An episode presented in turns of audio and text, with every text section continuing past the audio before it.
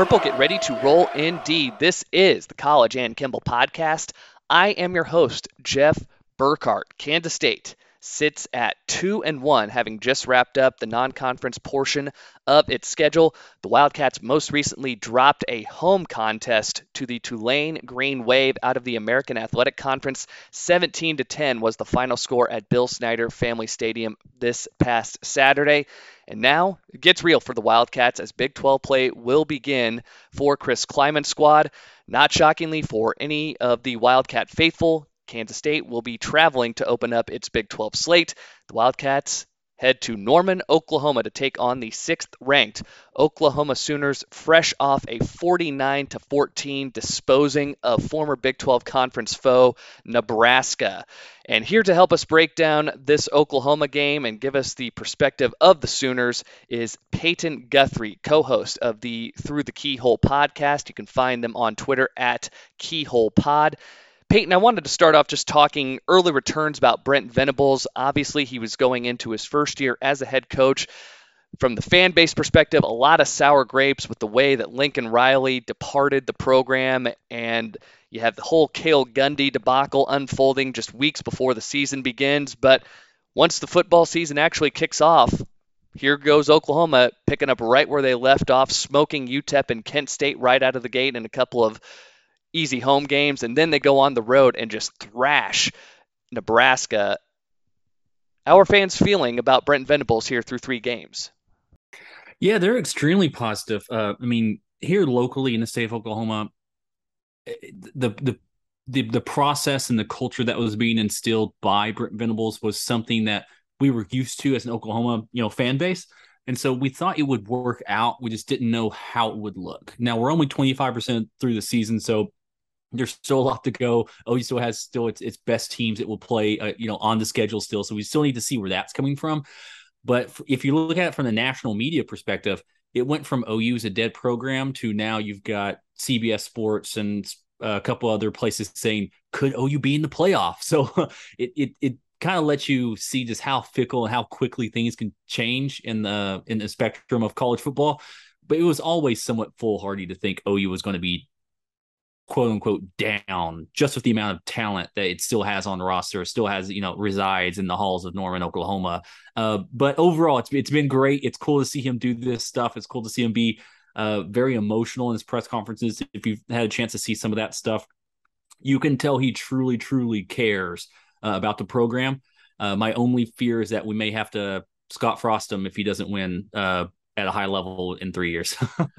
well, the fact that he's got three wins means he's a hell of a lot further along in his career than Scott Frost. No offense to a guy who just got fired, but we all know Scott's getting a pretty good golden parachute on his way out the door in Lincoln. Um, that's neither here nor there. I, I did, though, want to circle back to that game for just a moment. Did it carry any additional weight with Sooner Nation, the fact that Brent was able to go in to Lincoln and just dominate a former Big 12 conference foe the way that his team did? The old conference rival part, it, it's cool to see that. Not even just old conference rival. I mean, uh, it's just an historic rival. I mean, you know, Nebraska OU used to carry a lot of cachet in college football. Um, sadly, it just doesn't anymore. Nebraska is in, is in such a bad place um, where it just doesn't match the same level. It's not even a top 25 matchup at this point in time. Uh, but Nebraska was a bad team. I mean, I think we've seen it now. Nebraska is a bad team. They've, you know, fired Scott Frost, obviously, fired defensive coordinator directly after that, after the game with OU. Uh, so I don't know how much weight that game actually truly has for OU moving forward. The thing that's really interesting to see as an OU fan, though, was to see OU play a bad team, treat them as if they were a bad team, and then beat them by 30 something points. Um, that's something that OU had kind of struggled in the past of separating. Um, OU had the ability to play to their opponent, play up or down. Uh, you know, so you can take some of those highs, but sometimes that uh, that had some lows to it. Brent seems to have brought a level of uh, stability to the program. It's more of an even keel to a certain degree. Because um, you're right, when Nebraska took the early lead, uh, OU took one right on the chin, and my thought was, oh man, here we go. It's going to be a shootout, and then it just it was over in the blink of an eye. Um, OU does seem to have the ability, at least so far, uh, to, to take a hit, weather the storm, and um, as Brent said, not play to the scoreboard, uh, but play to their own internal standard. Now, I do have to ask about the offense because I imagine that Oklahoma fans going into the season maybe didn't necessarily have grave concerns, but were likely a little worried about regression back toward the middle of the pack there because it truly was Lincoln Riley's play calling that helped separate Oklahoma from the rest of the Big 12 conference for the entirety of his coaching tenure in Norman. Jeff Lebby comes over by way of Ole Miss to take over as offensive coordinator under Brent Venables. What have your thoughts been in terms of how he's gone about game planning, in game play calling, just overall deployment of the offense through the first three weeks?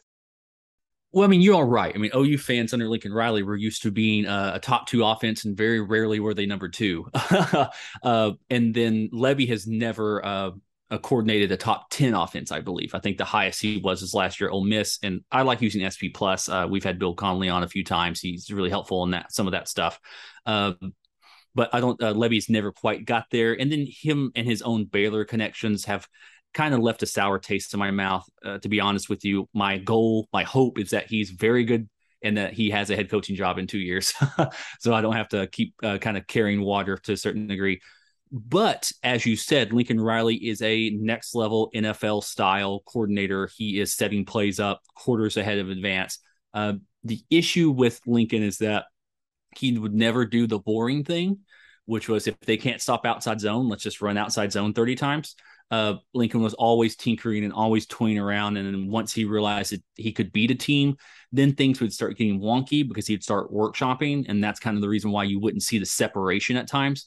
Uh, Lebby, for his credit, is a very boring play caller to a certain degree. He is, if you can't stop uh, Marvin Mims on a dig or a go, guess what? He's throwing 10 of those.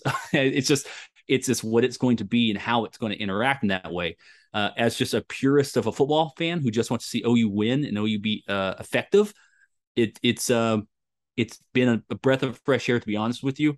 But uh, there is some lack of creativity at times uh, because of, I mean, it's the bear raid, so it's it's speed and it's getting athletes the ball as quickly as they can. Uh, not as many like next level type of play calls. You're not seeing a lot of layered looks that uh, you did under Riley, but I would say it is, um, if not more effective, uh, just as effective easily as OU has in the past. They're just moving a lot faster, which sometimes mean three and outs or 90 seconds. That kind of sucks. uh, uh, but they're also scoring quickly and in bunches as well. Oklahoma holds the ball for just 24 minutes and 55 seconds per game on average. That's 127th nationally out of 131 FBS teams. But to your larger point there, the scoring has not dropped off in the slightest. Oklahoma averages better than 42 points per game and a lot of that can be attributed to some efficient quarterback play from the UCF transfer. Dillon Gabriel had a very prolific career in Orlando, throwing for better than 8,000 yards. Also came into Norman with an existing relationship with Jeff Lebby. Those two teamed up when Lebby was OC for the Golden Knights back in 2019. It's hard to nitpick with his game through the first three contests, seeing that he's hitting 66% of his throws and has tossed seven touchdowns against zero interceptions. But if you did have to needle him in some form or fashion, what are some elements of his game that you would like to see get cleaned up here as Oklahoma gets set to dive into Big 12 play? Uh, you're going to see that Dillon Gabriel has a tendency of getting sacked on first down for some very strange reason. Uh, and then he has the tendency to kind of be off target. He'll hold onto the ball a little bit longer, and his deep ball stuff just isn't quite there at the level in which OU fans are used to. That said, OU fans are used to two number one overall picks: uh, Jalen Hurts, who's starting quarterback in the NFL, uh, Spencer Rattler, who's a five star quarterback, and Caleb Williams, five star quarterback, and Caleb Williams potentially could win like multiple Heisman's. so it, it's an extremely high bar OU fans were used to. Uh, uh, uh, used to on a quarterback level. Dillon is um, commendable. Uh, he is playing very well. He is at a, according to Sports Reference, at 11.5 yards uh, attempted yards uh, per average. Uh, with the uh, the added the touchdowns and minus interceptions. So I mean, anything over ten, in my opinion, is elite. So he is playing at an elite level. Just raw statistics, he's at nine point seven yards per attempt and then if you start adding in touchdowns and stuff, he gets him to 11.5. Uh, so he is an elite uh, statistical player, uh, obviously. Uh, his raw talent, his raw skill set is just not at the level. And you'll see some uh, some high balls, you'll see some late reads, uh, especially if K, uh, K-State's able to get some pressure in his face. You mentioned Marvin Mims, a guy who's very intriguing to me. Had a breakout year as a freshman way back in 2020, hauled in 37 receptions for 610 yards and nine touchdowns. Going into a sophomore season, high expectations. It's hard to say that he disappointed, but in the same breath, his production more or less leveled off. He hauled in 32 catches for 705 and just five touchdowns. This year, though, he really does seem like he's poised to take that next step forward as he's currently the leader in the Big 12 in terms of yards per reception. What did he do during the offseason to advance his game as he looks to be a guy who's likely going to be mentioned alongside Xavier Worthy as the premier receiver in the Big 12 conference? Yeah, I mean, he's currently sitting at 14 catches, 310 uh, yards, uh, averaging just north of 22 yards uh, a catch, which is fantastic. Uh, I don't think he's done anything different, to be honest with you. I think this is the player he has been. Now he has said he has responded well under uh, uh, Schmitty's workouts coming back. Schmitty coming back from Texas A&M. Uh, if those who didn't follow along for OU uh, uh, at home, uh, Smitty was the strength coach under Bob Stoops until Lincoln Riley took over. Then he was replaced with Bennie Wylie. Uh, Smitty then went to uh, Texas A&M. Uh, Brent Venables brought him back. Uh, the team as a whole has responded. It does seem to have responded well to him. Uh, Mims is a little more thicker around the core and stuff. He seems like a like he's just a, just physically bigger. He has said he is like up ten pounds bigger than he was last year, but I don't think he's his him as a player has changed much how he's being deployed has changed greatly. Under Lincoln Riley, he was your slot or your uh, uh or the X guy, and basically uh, slot or X. Uh, but basically, he was the deep guy. That's all he was. Uh, if it was a play action pass, and if he was there on that leak route, he's throw it. If he's not, he's not getting the ball. Um, he's not being used that one under Lebby. Lebby's using him on five yard hitches. He's using him on uh, uh, uh, wide receiver uh, reverses. He's using him wide receiver screens. He's getting him on tunnel screens. He's getting him on outs. If it's in the playbook, Mims is running that route.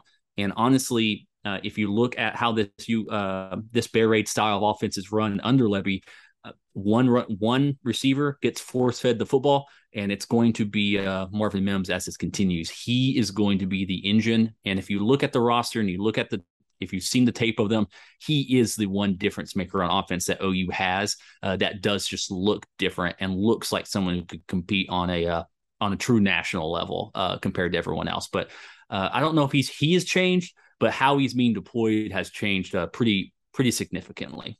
Now those Briles Bear Raid offenses, when they were operating at peak efficiency, they had three or four guys who could burn you. I think back to that 2014 team that had Corey Coleman, Antoine Goodley, KD Cannon, guys that could take the top off of a defense in a hurry. To that point, do you feel like anybody in the Sooners wide receiver room has emerged as a quality number two or three option to complement Mims? The number two, in my opinion, is going to be Drake Stoops. Uh, he's got 80, uh, eight catches for 90 yards. Again, he's not doing anything too crazy, but he is a security blanket type guy. He's if you want to look at it very very basic level, he's your uh uh Danny Amendola, Julian Edelman, uh, Wes Welker type. Now that may be very stereotypical uh, coach's son type thing, uh, but he does get this stuff on the short slants. He's getting your five yards. If it's a third and four, it's going to be a slant for him for five yards. Uh, he is kind of a security blanket there. Uh, next up is Theo Wease, who's not someone who's going to be separating, but is dangerous if he's able to settle in some zones. Uh, he's very fluid runner once he has the football. But I think it's it's Marvin Mims, and if Mims is covered, it's going to Stoops. If Stoops isn't, if Stoops isn't there, then the offense kind of gets a little funky at times. Um, if you can cover up those two things. The issue, though, of this RPO style of offense that OU is running now, there's not really often they have to get past that second read, uh, or I guess technically third read if you're going to a full RPO with the uh, the extended handoff.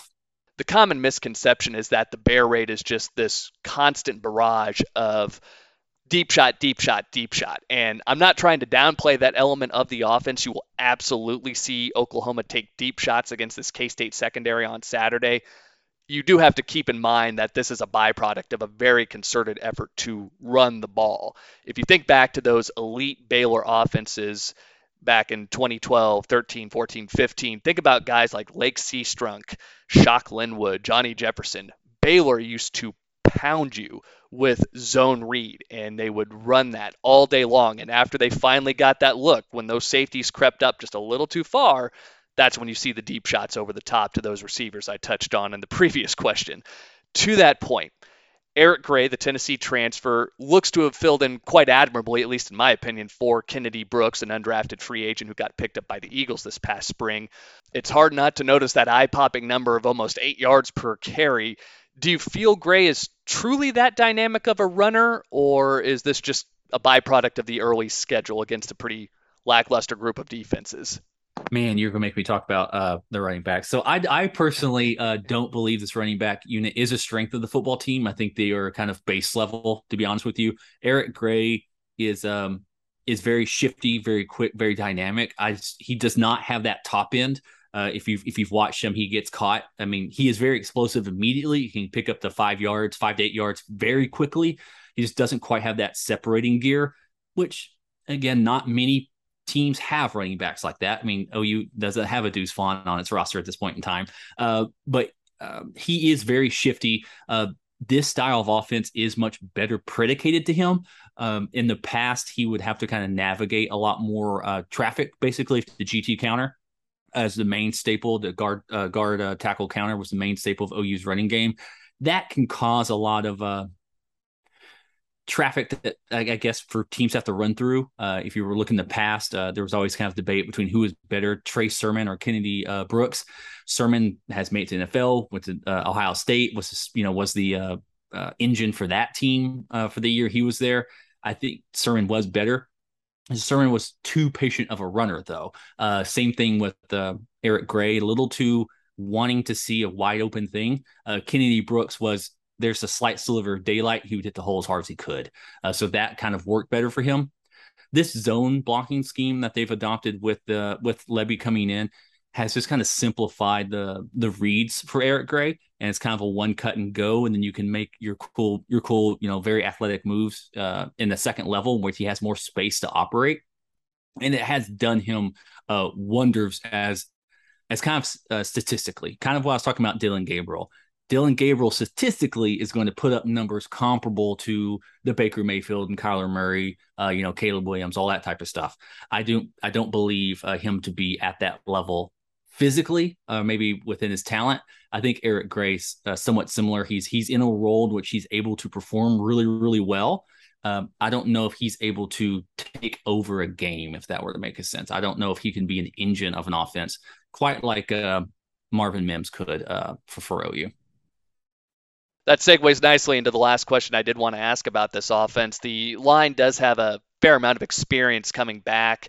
You have a lot of guys, though, that did begin their careers elsewhere. There's a Tennessee transfer, UCLA, Cal, but a number of those players have been with the Oklahoma program now for at least a year, if not more. So I don't think continuity necessarily is a huge concern, but I think that philosophical change going to the zone blocking scheme, coupled with the fact that you are running an offense based largely on timing with a pretty heavy amount of RPO concepts. How would you grade out how this O line has performed through the first three weeks? The line's been kind of iffy. I'm not going to lie to you. Uh, if you watch the first half of the Kent State game, they were really getting bullied around and really kind of missing some blocks as uh, uh, Kent State was kind of throwing a kind of a junk defense at them that through three uh, three stack, which I'm assuming we're going to see uh, K State uh, deploy as well as most of the Big Twelve seems to deploy this kind of threes up the center of the field. Um, the issue is that the um, the the zone blocking the tacklers were trying to get to the edge, which the edge at that point in time maybe the corner. So he, they're trying to get that far out, and then one of those run support safeties was then allowed to kind of run through the alley that was there kind of taking away the choice for uh, the running back. And that's what happened in the first half of that Kent State game. The second half, OU adjusted and scored 26 straight points. Uh, and that was mainly because they had they had their tackles kind of turned back to the line and pick up that safety that was coming down that was not inside the box uh, at the at the snap. As you know, we see this more nebulous style of defenses that uh that the Iowa State has now infected the entire Big 12 with. Uh, you don't see that safety in the box, but then they come into the box prior to snap. They have the tackles now waiting for that player, and now the running back is having to make a one-on-one move against a corner instead of a uh, safety that's flying down uh, to hit this run support, hit that run key. That has been helpful. I think zone blocking does is generally help offensive lines produce. Uh, but I think they've been middling to a certain degree. They've been above average, but not to like a Joe Moore level type of thing. It's not like it's a Cody Ford or a uh, Orlando uh, Jones type of uh, offensive line skill talent there. Uh, getting Wanya Morris back really did help and really kind of sh- shuffle the line.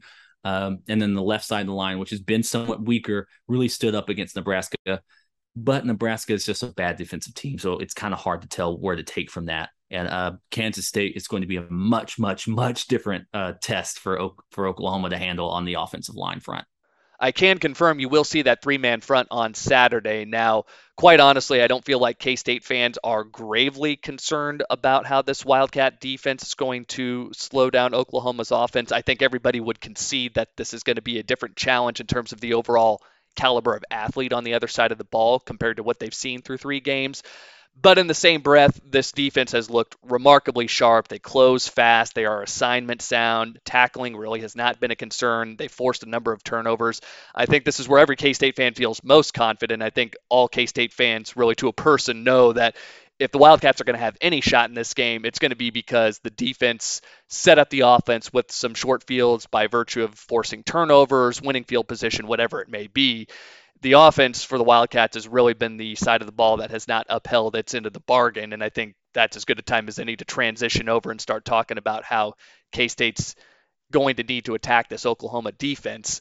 At a high level, I know Ted Roof is the defensive coordinator, but I was just curious what level of involvement does Brent Venables have? As just about everybody knows, he obviously coordinated championship level defenses at Clemson for well over a decade. I have to imagine he pretty well has his claws tied around really every aspect of the defense from game planning, scheme, and deployment. Well, I mean, Brent does take the CEO approach. He has he learned that from Bob and learned that from Dabo. He does let Ted Roof call the plays and everything, but it is Brent Venables' defense. I mean, born and bred, it is his defense. Uh, Ted is there to be the mouthpiece, basically. Uh, you even see that Ted is the uh, linebackers coach, and that's the position that Brent Venables coaches. Uh, so, I mean, even just in his uh, position uh, duties, more than likely Brent is in those meeting rooms, taking taking over some of that stuff. This is a classic Brent Venables defense. I haven't looked at the overall.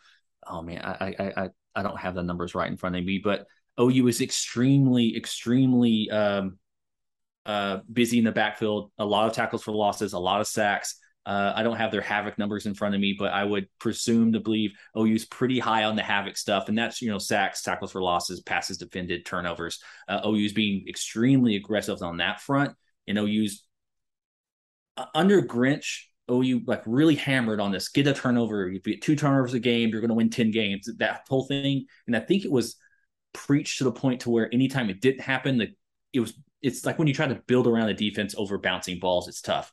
Brent has built the defense around get in a quarterback's face or get into the receiver's face. And if you can hit them, if you can force the issue, things are going to happen positive for the defense. Uh, I think that's what you're going to see a lot. We're going to see a lot of uh, a lot of delayed blitzes, a lot of blitzes coming from second levels and stuff because uh, Brent understands it. You you your your team will also be more than likely seeing a three man front. Uh, I think the key to beat Kansas State for OU is just to make uh, Martinez uh, pass the football. Uh, I mean, he's averaging under five yards uh, an attempt at this point in time. I mean, Deuce Vaughn is averaging more per carry, so that's it's a, that's not a healthy sign for a pass game. I do think this will will potentially be a rough game to watch it offensively for K State fans. I did check the numbers before we hopped on here. Uh, 12 pass breakups, 12 hurries to go along with 13 sacks. So the point of havoc rate is quite valid, and that is of of note if you're a Kansas State offensive coach this week. And there are dudes, not surprisingly, at every level of this Oklahoma defense. Reggie Grimes and Ethan Downs have already combined for six and a half sacks coming off the edge. One guy, though, that I did want to speak about resides at the second level of the defense, and that is Kansas product, Jaren Kanak. Already one of the top tacklers in the Big 12. Of course, K State fans know this kid pretty well. Thought there was a good shot that he might come to Manhattan, but ended up following Brent Venables initially to Clemson. When Brent took the job, he came to Norman, not surprisingly. What has he looked like here in the early stages of his career? just because I have to imagine the game's going pretty fast for him. Well, just for Kanak, I mean, he's someone um, who I was over the moon about, and we had uh, one of our uh, uh, online sources, Red Dirt Sports. Everyone should follow him. A very, very funny Twitter follow. Uh, was talking about the Clemson peace accords. Uh, Brent Venables had said he would not go after any Clemson players that had been committed. Uh, he did not, you know, he quote unquote did not recruit, did not try to flip uh, from Clemson. Uh, um, decommitted on his own. Um, he was not, you know, from my understanding, was not promised a scholarship, but you know, then one became available and all that type of stuff. Um, so it wasn't like a pressure thing, but just his size and speed alone was someone I was extremely, extremely excited to see uh, commit to OU. It, you do not often do you get a player. Man, I don't have his uh, uh, weight, size, and weight. Uh, he's like six four, you know, two fifty, something like that, uh, or two two thirty uh, runs. You know, in the four fives. I mean, it's just you don't see those type of players often. Uh, so if you can, you have to grab them as soon as you can. Now, coming from Kansas, playing small ball as he did, uh, I did honestly thought he would be someone who would get the four four games uh, and to keep the to keep the red shirt available to him. Sure. But it does seem like that's not what's going to happen. It does seem like he is in this rotation for sure, uh, and he is basically, as Brent Venables said, uh, he's got the uh, fire hose inserted firmly in his mouth and he's blowing and going. Uh, my head coach has horrible thing has horrible horrible catchphrases, but that's one of them. uh, but Kanak is out there, and Brittany's even said uh, doesn't even know what he's doing out there yet. he's just kind of running around making plays. He's certainly done a fine job in doing so, and it does pain me to say this, but as a native Kansan, I I love seeing Kansas kids making big time plays at a Power Five level. Obviously, would have loved to have seen Kanak donning the purple and white, but it's water under the bridge at this point, and I would imagine that when his career in Norman is done, he will have accrued plenty of tackles while rocking the crimson and cream. Now, one guy I did want to ask about, and a guy that I feel probably enables Kanak to play a little bit more free and loose, is the linebacker running alongside him, Danny Stutsman. Could you just discuss his game and what makes him such a threat in the middle of this defense? Yeah, Stutsman was somebody uh, who OU fans were very excited about last year. He was very much in the kind of kind of mold. People were very excited about him. He's very jovial, uh, jovial, uh, jovial, whatever I'm trying to say. He, he's infectious with his charisma. If uh, OU uh, is producing a lot of content, uh, he's on the camera a lot. He's very funny. Uh, at the OU basketball games last year, after Riley had left, he's like getting the cheer squad going and everything. my only fear at that point in time was like, please be more than just a mascot uh, he has responded to this defense. He is in. He's his nose is on the grindstone, to, to so to speak. Uh, he is very much so the heart of this defense, being the middle linebacker as he is. Uh, him and uh, David Ugwoegbu, uh, David, uh, I always mess his last name up, but uh, number two, the giant uh, linebacker that stands next to him every down. Those two guys in the middle plug everything up. They're both six four ish, both two fifty ish, two giant linebackers who have the ability to kind of take on guards, uh, shed guards, and just cause kind of chaos uh, and havoc. Honestly, OU's linebacker core is much bigger than what uh, Brent Venables usually deployed, especially deployed at uh, at Clemson. So it's a little bit of a different look for a Brent Venables defense to have uh, those two middle linebackers be so big but it does allow OU to uh, deploy a three man front when they want to and not really lose all that much size on the field because those guys are big enough to handle that. As I said at the top, dudes at every level of this Oklahoma defense, and that should come as no surprise to any Kansas State fan out there. We know the level at which this Oklahoma program recruits on a year in and year out basis, and it's going to take a Herculean effort from this Wildcat offense, at least based off of what we've seen from that group to date if Kansas State does want to go in and pull off the unthinkable. Normally, this is where we would look to special teams as an area potentially in which the Wildcats could make up some ground and find some hidden yardage and whatnot. But you look at some of the numbers here, Oklahoma has an explosive punt returner of their own. They put Marvin Mims back there. He's one of the leaders in the Big 12 in terms of punt return average. Net punting, the Sooners are second in the conference in that department, so don't expect a lot of favors in terms of field position when the Wildcat defense does get this Oklahoma offense off the field. I think the one area in which both sides are pretty uneasy is the place kicking game. Oklahoma's kicker Schmidt, a redshirt freshman, is only two of three on the young season, and these have been pretty low pressure kicks for him. How worried are you as it relates to the place kicking position?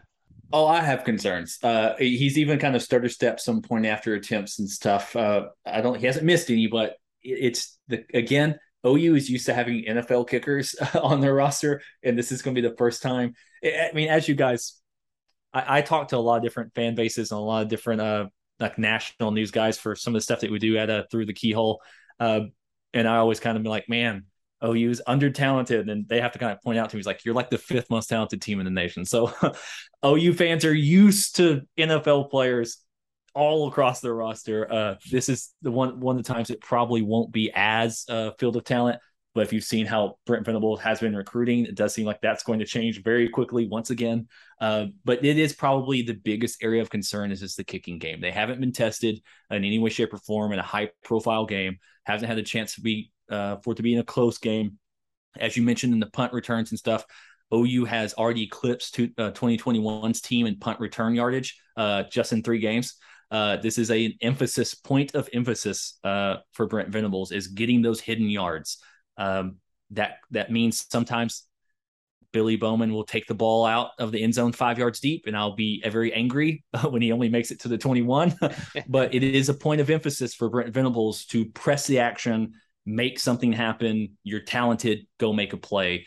Uh, so you're going to see some a little more aggressiveness uh, on special teams that you're not used to seeing over the last five six years from OU. Uh, even, even under Bob, I mean, for a while there was just kind of fair catching everything.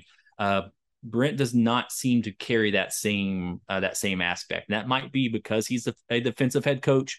He's thinking eh, if something bad happens, the defense has got it. Uh, usually, the offensive coaches are like, just fair catch it, be safe. Let's get the ball back in the quarterback's hands. Um, but Brent very much so wants to push the thing. But as you mentioned, the kicker, it, it's a weird thing to be worried about, but it's it's caused Alabama not to win national championships before. Uh, it, it could potentially come back and bite OU as it's trying to get a Big 12 title appearance, in my opinion. You talk about hidden yardage, man. That's our thing at K State. We need those punt returns. We need those kick returns because, frankly, I don't think any one of us Wildcat fans expects this offense to go in and consistently churn out 70 and 80 yard touchdown drives. I know we would all love to have this be the week in which that group pulls a complete 180 and is scoring touchdowns with regularity, but I can't imagine that's going to happen against a formidable defense like Oklahoma's. And with that being said, as we turn our focus to the game itself, 7 o'clock, Gaylord Family Memorial Stadium, Fox proper going to be broadcasting this one. Big stage for all parties. How do you feel that this one is going to play out, and who's going to come out on top? And could you give me a score prediction? Well, I uh, over at on, on our Patreon uh, through the keyhole. I don't know if how many Kansas State guys want to toss that, but we do have a free podcast so go through the keyhole come and listen. We've had some breakdowns of Kansas State this week uh, for some other uh, other sites. Uh, this is a team. Uh, I picked OU to lose two games in conference. I, I picked them to lose against Kansas State and then at Texas, and then a rematch of Texas in the Big 12 championship. Um, I that's how I picked it. I have to stick with this. This team has been basically who I thought they would be a talented team that's kind of winning winning via its overall team talent. Uh, it has shown a lot more promise. It hasn't had hasn't allowed lesser teams to get into dogfights with them. But K State is a different thing defensively. Um, so, as on our podcast uh, that I said yesterday when we recorded, uh, I have K State 24, OU 17. Uh, that would be a massive, massive change there. Uh, I do think if you watch Lebby, he has a, the ability to get kind of stubborn. The offense can at times run itself into ditches. And if that were to happen and K State were to say, we're going to hold on to the football for 45 minutes. Uh, this may be an issue for Oklahoma. In order for that score to happen, though, it's something like it's a sack fumble return. K State has a special teams play that pops. I mean, if it if that were to happen, I believe it were to be some uh, some balls to bounce K State's way. But my official prediction is K State to win. Uh, it breaks my heart as an OU fan to say that, but that's a, a prediction I made in the offseason, and uh, I'm not a coward, so I'm sticking true to my uh, courage and my convictions. Uh, I I, I uh, jokingly called this the Lon Kruger effect. Uh, so it's a, uh, a former K State assistant not being able to beat the the overall the homeschool uh, to a degree at K State. So that's why I'm going for. Uh, honestly, I might be the only OU only OU homer uh, who's picking it that way. But uh, that I said they would, and so that's why I'm sticking with. No K State fan would turn down that result. I I do feel like you're being a little generous with those 24 points you're giving us there, but I think you're more or less, as a K State fan, asking this team to go in and execute the script that was laid out by the 2012 squad. You think about how that game unfolded. You had the Landry Jones sack fumble that Jarell Childs falls on in the end zone for a K State touchdown. You later on in the contest have Blake Bell fumbling for Oklahoma going into the end zone, so the K State defense takes seven off the board there. Third quarter, you have Ty Zimmerman getting a pick in plus territory that sets up the Wildcat offense for the go ahead score. I know turnovers by their nature are obviously going to be momentum shifting, but man, they were just so seismic in shaping the the outcome of that game and helping the Wildcats come out of Oklahoma with a 24 to 19 win. You're you really truly are going to need that type of an effort from this K-State defense, and you're going to need those types of breaks if the Wildcats do hope to go in and pull off the unthinkable this coming Saturday. Should be a very entertaining game. I am looking forward to taking this one in in person. I bought tickets a couple months ago when I kind of had that realization that it for all intents and purposes, is going to be the last time that K State will go down to Norman and play in Gaylord Family Memorial Stadium. That being said, Peyton, I got to ask, what are some of the spots that we got to hit on a game day, not just in Norman, but also in Oklahoma City, because that's where we're going to be staying overnight on Saturday and Sunday? Well, I'm from uh, Durant, Oklahoma. I'm from southeastern Oklahoma, as I like to call the the real Oklahoma. Uh, I go up Norman myself. Uh, if you're going there, if you want to hit the hits, you got to go to the Mont and get to Sooner Swirl. That's just a classic. Um, they have a good little patio area. There's some uh, other good eateries around the spot. You can uh, down on Campus Corner if you want to go after the game or night before the game. Campus Corner does have quite a bit of options that you can hit up. If you want to, if you're staying in Oklahoma City, I would suggest you stop by our title sponsor, uh, Vanessa House Brewery, right next to. They're right next to a a, hideaway, uh, a hideaway pizza, so you can get a pizza, walk to the brewery. It's a tap room. Uh, it's a fantastic place. They have video games. They have like D and D tournament. They're not D and D tournaments. They have like D and D sessions and Super Smash Brother tournaments and all that type of stuff. It's a really really fun environment. They are a title sponsor, so I'm going to give them a plug. so if you guys are coming through Oklahoma City, stop by Vanessa House Brewery, uh, tell them the Keyhole sent you, and uh, that would make me uh, very happy. Uh, and then on Sunday we do our live recap show there. Uh, so if you guys are in the area uh, around 6:30 Sunday, Oklahoma City, stop by there as well. and then um, if my prediction comes through, hear me rant and rave about how oh, OU uh, fumbled away an opportunity. A man after my own heart. I am a huge craft beer fan. We will definitely make a point to hit that brewery before we do head down to Norman on Saturday. Peyton, thank you so much for giving us some of your time here and coming on the College and Kimball podcast. Before I do cut you loose, where can our listeners check you out on Twitter and where can they find your guys' content that you do on Through the Keyhole?